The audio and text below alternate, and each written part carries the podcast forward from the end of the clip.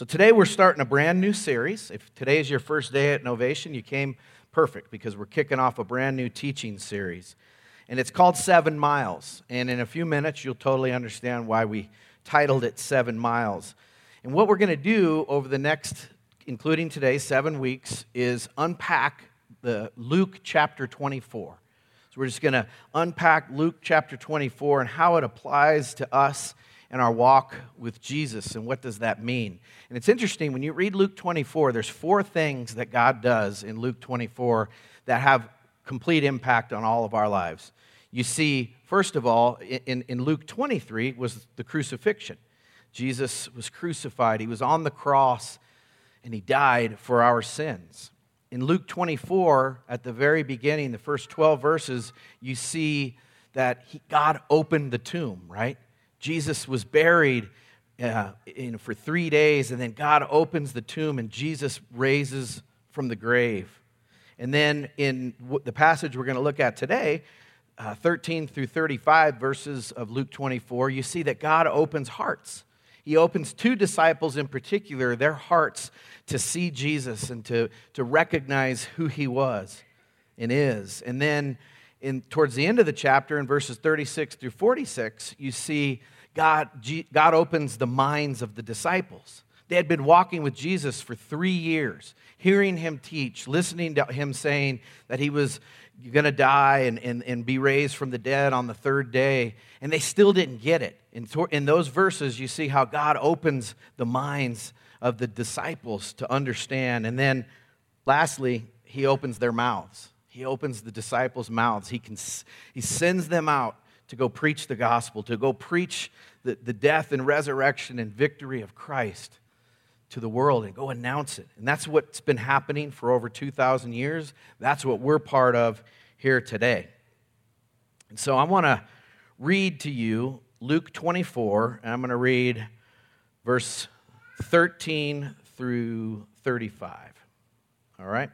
Here we go says, Now that same day, two of them were going to a village called Emmaus, about seven miles from Jerusalem. Let me stop there. That's where we get the title for this series Seven Miles. What does this seven mile walk from Jerusalem to Emmaus mean for you and I today? It represents a lot. But before I continue reading, I want to give you a quick apologetic moment. I'm not apologizing for anything, that's a big word for defending the faith the reason for the hope that we have. Can you give a backing reason for the hope that you have in Christ? Here's one of those uh, apologetic moments. Think about this with me. Um, there are many people who doubt the resurrection or don't believe that Jesus literally died and, and rose from, from the grave, right? It's the cornerstone of our faith. Like, if Jesus didn't really rise from the dead, then you and I are, we should be, we should be uh, tailgating right now or doing something different because it, it, it's irrelevant to, to our lives, but we know he did. And there's a theory out there called the swoon theory. How many have heard of the swoon theory before? The swoon theory goes like this the logic that Jesus was beaten so bad, had his hands and feet nailed to the cross, had his beard plucked out, had a spear shoved into his side to the moment that blood and water came out, was pronounced dead on the cross and yet he didn't really die. This is what the swoon theory says. He didn't really die. He just was in so much pain, he like passed out into this coma, so to speak. He appeared to be dead. And they wrapped him in the grave clothes and, and put him in the tomb, and then all of a sudden he woke up and came out of all that pain. If that's true, and somebody believes that, think, think about this with me.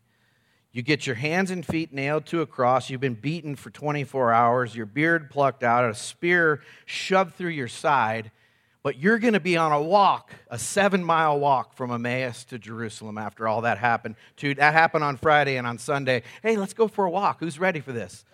Give me a break, right? And it's important that we are, are, are thinking through arguments to especially to the most important part of our faith in the resurrection of Jesus. There's no way if Jesus just passed out, he's not walking seven miles. He's laid up in bed trying to recover. But no, God Almighty did a miracle and raised him from the dead. And he was, he was raised in his glorified body. So just tuck that away somewhere. That was free, all right? The rest of this is going to cost you. Just kidding. Let me keep reading. So they were talking with each other about everything that had happened. As they talked and discussed these things with each other, Jesus himself came up and walked along with them, but they were kept from recognizing him. He asked them, What are you discussing together as you walk along? They stood still, their faces downcast. One of them, named Cleopas, asked, asked him, Are you the only one visiting Jerusalem who does not know the things that have happened here in these days? What things? He asked. About Jesus of Nazareth, they replied. They're talking to Jesus, and Jesus is baiting them big time here. He says, About Jesus of Nazareth, they replied. He was a prophet, powerful in word and deed before God and all the people. The chief priests and our rulers handed him over to be sentenced to death, and they crucified him. But we had hoped that he was the one who was going to redeem Israel. And what is more, it is the third day since all this took place. In addition, some of our women amazed us. They went to the tomb early this morning but didn't find his body. They came and told us that they had seen a vision of angels who said he was alive. Then some of our companions went to the tomb and found it just as the women had said, but they did not see Jesus. He said to them, How foolish you are, and how slow to believe all that the prophets have spoken. Did not the Messiah have to suffer these things and then enter into his glory? And beginning with Moses and all the prophets, he explained to them what was said in all the scriptures concerning himself. The teaching last week at TND was about Jesus throughout the Old Testament. That was a really cool segue here. As they approached the village to which they were going, Jesus continued on as if he were going farther. But they urged him strongly, Stay with us, for it is nearly evening. The day is almost over. So he went in to stay with them. When he was at the table with them, he took bread, gave thanks, broke it, and began to give it to them. Then their eyes were opened, and they recognized him, and he disappeared from their sight. They asked each other, Were not our hearts burning within us while he talked with us on the road and opened the scriptures to us? I believe all of us have been on a journey with God from the day we were born. You've been on a journey with Christ. Even someone in this room who would say they're not a believer, you're on a journey with God. Because I would have told you before I became a Christian that I didn't believe God existed. I went through a, lots of experiences in my life that made me think, ah, I don't know if this is real or not. That was part of my journey. We're all on a journey either running to God or running from God. It's, and it's just part of, of our journey with Him. And I believe this road to Emmaus is a great picture of our journeys with Christ. Let me give you a few bullet points on this. Like them, our journeys are filled with questions and doubts. Have you figured that out yet? questions and doubts are part of the journey. I think sometimes people get this idea that if you have questions and doubts, that you can't really follow Christ or can't really be a Christian. Questions and doubts are part of the journey. Questions and doubts are how we learn. Even, uh, you know, we see the d- disciples themselves had questions and doubts. We're going to see that throughout this text that we're studying over the next several week, weeks. But I was thinking about this John the Baptist, the forerunner of the Lord, prophesied about in scriptures about he himself he even had doubts at one point, and he sent his disciples to Jesus to say, Hey, are you the one? Like, we're hearing lots of things about you. Are you the one? And Jesus didn't shame him or anything like that. He just said, Hey, the blind see, the lame walk, uh, miracles are happening. He's kind of quoting Isaiah 61 prophecy about Jesus. And uh, they, they, then he begins to praise John the Baptist. So that's part of it. Like them, also, we have highs and lows in our journey. Anybody that's been walking with Jesus for any amount of time, you start realizing there's highs in your walk, and there's sometimes there's lows. That's just even any relationship has that. And it's it's our own flesh, it's our own our own sin nature, it's our own fallenness, so to speak, because God doesn't go anywhere. He doesn't change. But sometimes when you rely upon emotions and feelings to be your relationship with God, I think God kind of maybe allows us He gives us a different kind of grace that allows us to, to not necessarily feel Him so that we learn to walk by faith and not by feelings. We learn to, the scriptures for ourselves. When I was uh, first a Christian, about three months after I, I became a follower of Jesus, uh, I remember just being on this amazing experience. I felt God all the time, right? And I felt His leading, and and uh, I went to get it was a honeymoon experience. That's sometimes what we call that in our walk. If you're a newer believer, sometimes there's just ah, he's he's so close. But I got baptized, just like we're we're talking about here for us to to be obedient to the sacred calling of baptism, and and. Uh, I remember after I got baptized, I went into the worst spiritual depression. Like, was God real? Was any of this real? Did somebody just make all this up? Did I was I just feeling guilty and this was a crutch? And I mean, I went through this for a few weeks. You know what that caused me to do? It caused me to get into this book and read and read and get to know Jesus more and more. So the highs are great, but the lows actually are where your roots go deeper in your walk with him. And it's just part of that journey. Like them, our hearts and minds are being transformed, right? It's a process. It's a process to understand the gospel more and more. It's a process to, under, uh, to, to, to know who he is and that transformation of becoming like Jesus in our character. It's a process. Wouldn't it be great if it was like instant sanctification, like a bag of popcorn in the microwave? Bam, out pops Jesus, and I'm so loving and patient all the time. Sometimes I think we think that, but it's not how it works. It's a process. And then we're, like them, we're growing in our understanding. They had to have the scriptures explained to them. The disciples, as we'll see in the next few weeks, had to have the scriptures explained to them. We're always learning, we're always growing. And I, I say this not to brag. I have a master's degree in Bible. I've read the Bible numerous times. I get to teach the Bible. Um, but I've never arrived and I never will think I've arrived. I'm, you're always learning every time you, you read the word, even if when you've read the same passage. That's actually one of the coolest things. When you read it a few times, all of a sudden, whoa, I never saw that there. And, then it's a lifelong journey with the word of God to continue to, to, to grow in it. And then I would say this those seven miles from Emmaus to Jerusalem are a picture of what it means to walk with Jesus. That's going to be the, the crux of what we talk about this morning. What does it mean to walk with Jesus? We're going to get specific in these messages a little bit later, week by week. It's going to kind of narrow the focus. Today is that 30,000 foot view. You ever get in an airplane and you look out and you fly over Denver and you're like, oh, there's that lake and there's Chatfield and there's downtown Denver and you see it and there's the farms or whatever. You see the typography. It's like you would never be able to see that unless you get 30,000 feet in the air. That's what we're going to kind of try to do today to see what it means to walk with Jesus. This is mile one. Today is mile one, and we're going to walk seven miles with Jesus to get closer to Him. So, what does it mean to walk with Jesus? What does that mean? Is that just a Christian word or cliche, or what does that really mean? To walk with Jesus, you can write this down, means to be His disciple. To walk with Jesus means to be His disciple. And for him, for, for you to be his disciple means that, first of all, to be a Christian, you trust him as Savior. You realize that you're a sinner in need of a Savior and that He's the Savior because He died on the cross for you. And He rose again, God accepting the sacrifice of Christ. That's what the resurrection means for us. So you trust Him as Savior, but then you follow Him as His disciple.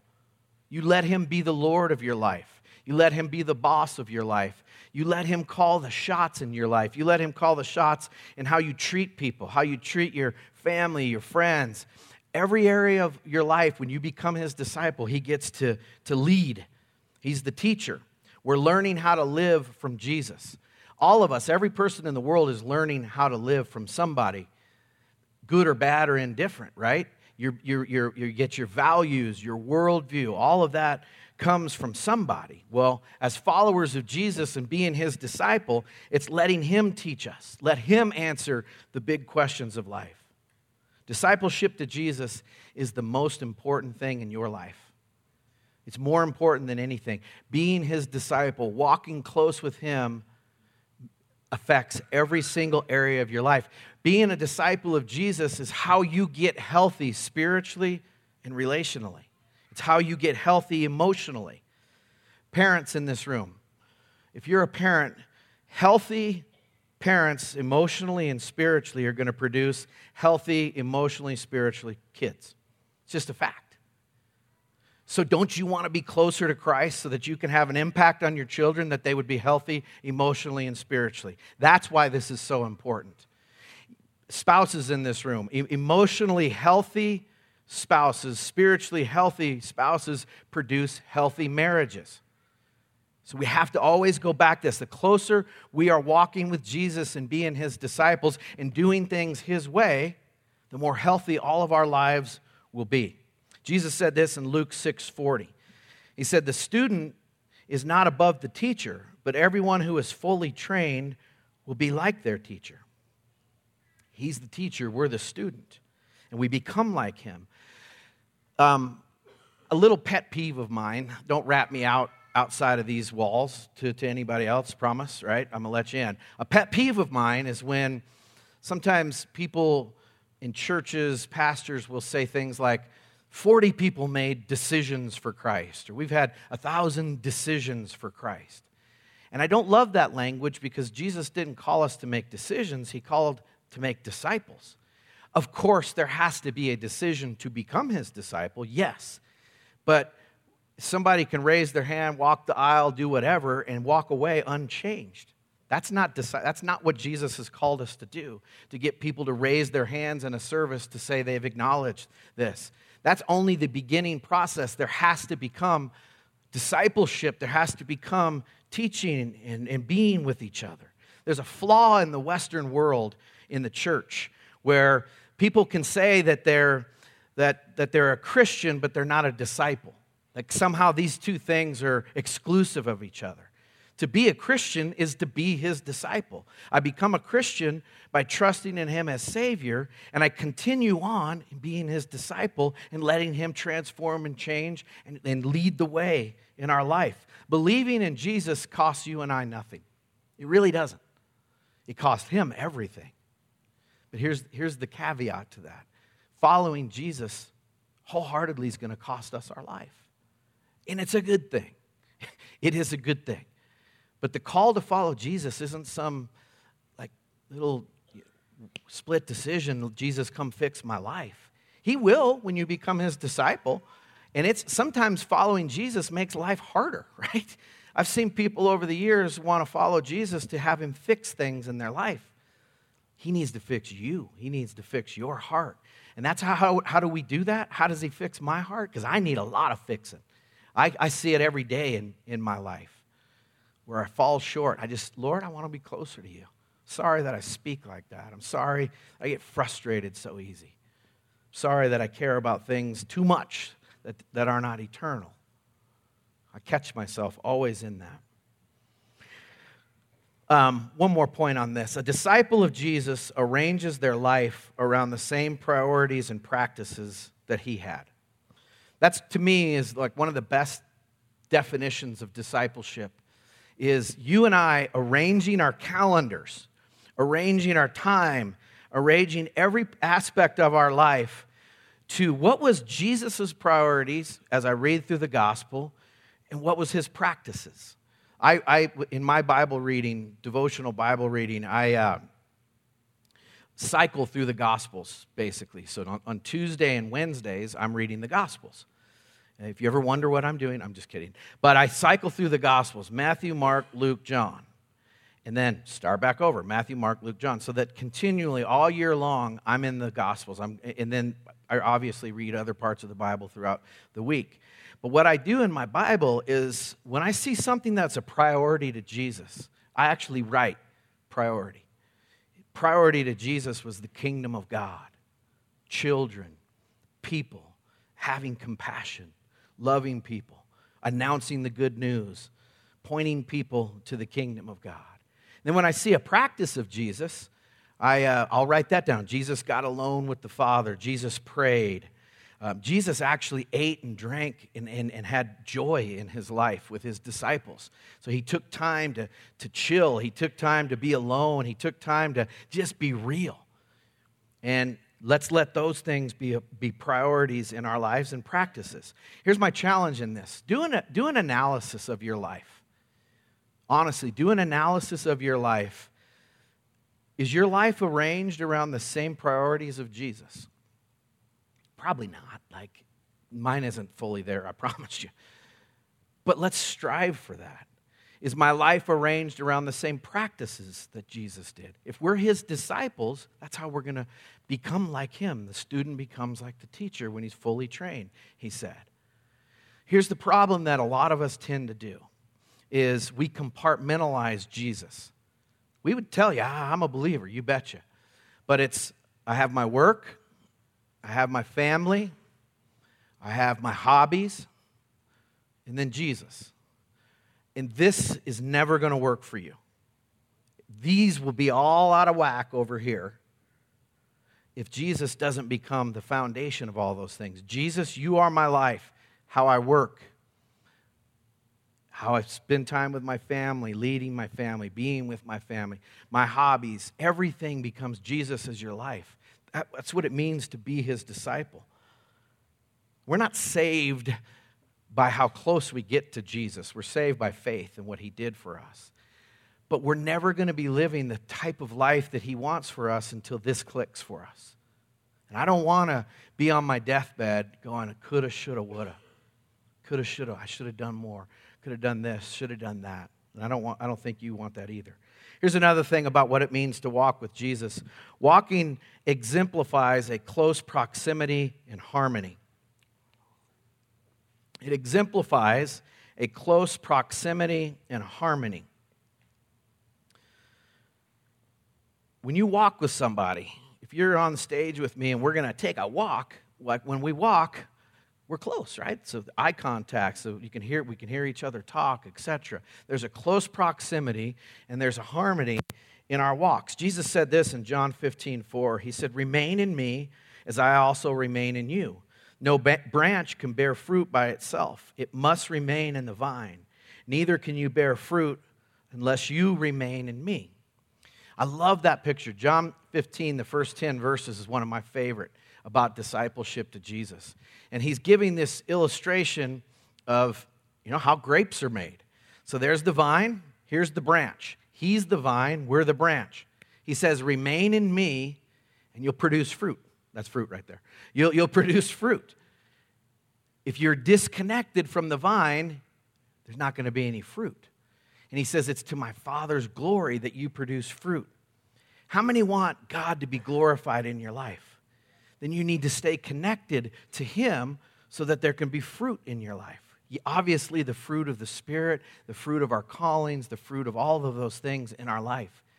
So, maintaining an active, vital relationship with Jesus is the most important thing in your life. It's more important than anything else in your life because then you're drawing life from Him. The, the, the vines here and the branch is drawing nutrients, life, moisture, so that it can produce fruit. If it's disconnected, it's just going to wither and die. Then, lastly, walking means the conduct of one's life. It's a metaphor, lots throughout the Old Testament, but in the New Testament as well. It's a, it's, it means the conduct of one's life. How are you and I obeying what we know Jesus said to do? That's the bottom line. Am I obeying what Jesus has said to do? Is there joy in my life? Is there joy and is there peace? Is there love? Is my life filled with these things? That is what it means to walk with Him. It's the conduct of our lives. Micah 6 8, the Old Testament prophet, says this He has shown you, O mortal, what is good. And what does the Lord require of you? To act justly, to love mercy, and to walk humbly with your God. So, how do we do this? How do we walk with Jesus? I'm going to give you six pretty quick points, trust me. The most important thing to start with is this make sure you've taken that first step with Jesus. Has, has everybody in here taken that first step? Here I am, Lord. I want to walk with you. Like if you haven't done that yet, then you're not walking with Him. There's two invitations that you can see throughout the Gospels. In Matthew 11 28, Jesus says, Come to me, all you who are weary and heavy laden, you'll find rest. So that's invitation number one. Come to me. You got to come and show up and say, Here I am, Lord. The second invitation is follow me. The reference there is when Jesus called uh, Matthew, who was earlier called Levi. Jesus changed Levi's name to Matthew, where we get the Gospel of Matthew. The name Matthew means disciple. Pretty cool. So he says, Come and follow me. Come to me, follow me. That's the first step. Second step, I would tell you, is this walk, don't run. We sometimes get the idea that the Christian life is a sprint, right? Try to run just forever. There's a few people that can, that can just run forever, but most of us, we're gassed, right? 100 yards, dying. But you can walk. I can walk with anybody in this room well. And I'm fat and getting old, right? But I can still walk because we walking is a different kind of energy.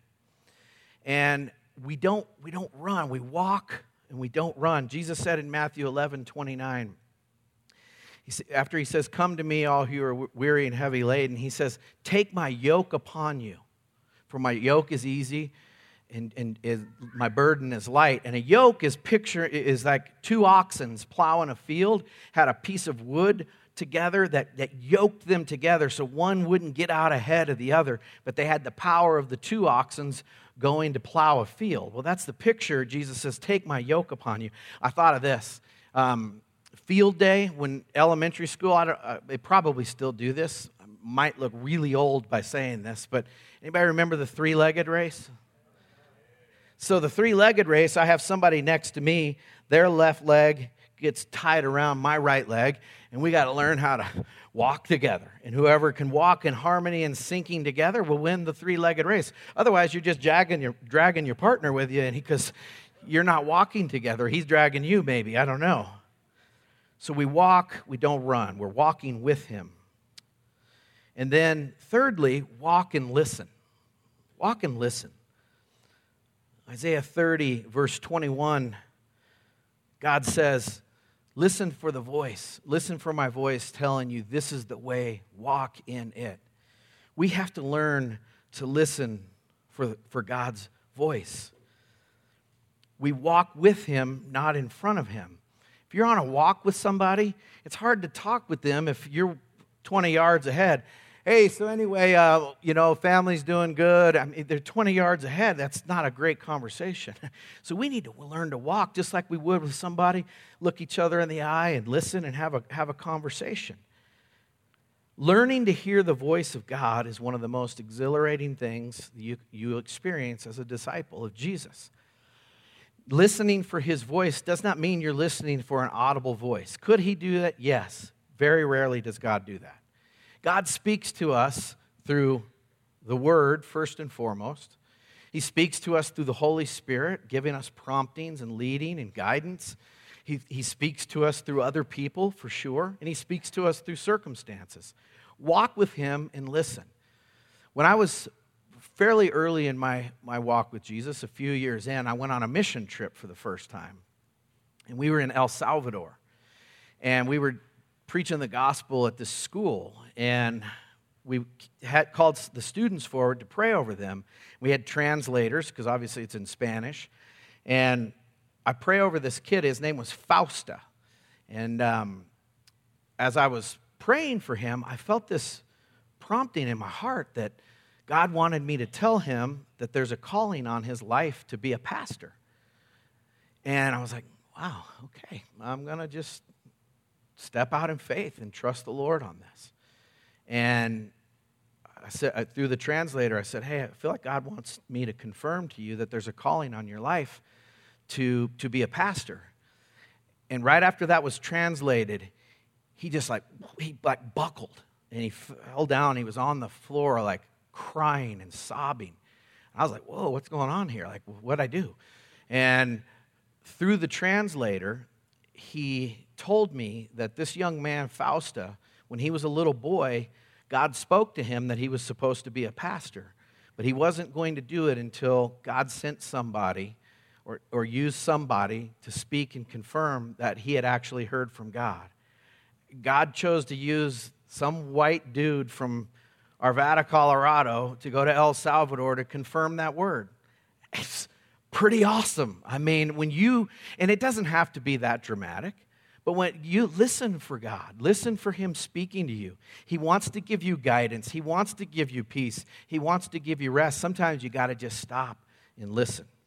And then, fourthly, how do you walk with Jesus? You walk with others, right? You walk with others. That's you heard what Scott and Patty were saying. The importance of community. You learn how to walk with Jesus by walking with Him with other people. You will never learn, know what it really means to walk with Jesus if you're trying to do this on your own. You can't. The, it's not designed that way. The church, the, the community was not designed to do it on your, uh, by yourself. If you notice, there's not a scripture reference there because there was too many to write down, to give you, to follow up. In the New Testament, the, there's the phrase the one another's. And about 50 times we're told, pray for one another, care for one another, be hospitable with one another, forgive one another, on and on and on, the one another's. You can't one another by yourself, right? You have to be in community and be with others. We need to learn to read the Bible through the eyes of we more than me. When you read the Bible and you're just looking for what's in it for you, you're not really going to understand the, the, the, kingdom of God and the church and the community that God's building. So learn to read the Bible more through we than just me. Fifthly, walk his way. And I have to admit, every time I went through this, I heard, walk his way, talk his way. So I had to throw that in, but pretty good riff. Um, don't digress here. Ephesians 5 1, we're told to walk in love. Galatians 5:16 we're told to walk in the spirit. 1 John 1 7, we're told to walk in the light as he is in the light. 3 John 4, we're told to walk in the truth. Love, spirit, light, and truth. That's how you walk in his way. When you walk in love, when you walk in the spirit, you walk in the light, and you walk in truth. And then lastly, last if you want to walk with Jesus, you want to know how to walk with Jesus, walk towards broken and hurting people. Walk towards broken and hurting people. And the truth is that if, if you and I are in sync with Jesus, that is when it will just automatically, we'll end up with compassion for people who are hurting. In Matthew 25, Jesus talks about, um, you know, when you visited people in prison, when you ministered to the sick, when you did these things, you did it for Him. There's this thing in the ministry of Jesus that includes broken, hurting people. And the closer you walk with Jesus, the less judgmental you're going to be of hurting and broken people, and you'll have compassion. When you search the, the, the, Gospels, you see in the Gospels that, that Jesus, he didn't judge broken people. The people he was hardest on were people who were self righteous, the people who actually judged the, the broken and the hurting and the sinners. Jesus went to them and preached the good news. Of course, he told them, Go and sin no more. But he didn't judge. He said he didn't come to judge or condemn, he came to be the sacrifice. So for you and I, walking towards people, walking towards the, the hurting and the broken, we'll move away from judgment and criticalness, and we'll be walking towards broken people in compassion. God will use you. We're going to move into to communion. And I can think of no better way to respond to a message on walking with Jesus and discipleship than to take the bread and the cup together. And in this room, if you've never put your faith, hope, and trust in Jesus, today's the day. It is, God, I believe you created me. God, I've made a mess of my life. I'm a sinner. I've been selfish. I'm broken. And I come to you to be my Savior. And I want to follow you as your disciple. Take every area of my life. If you've never prayed that before, do that right now. Just make things right with God by coming to Jesus. And for everybody else that you already know that you're walking with Jesus and that you've trusted Him as Savior, as we go into the communion, I want you to just reaffirm that discipleship. Let Him do a little analysis of your life. Because I know all of us get off track kind of tend to go our own way and we forget. And, and, and singing and worshiping and taking communion is such a great way to let God examine our hearts and for us to examine our hearts. Say, Lord, I want to be everything that you have for me.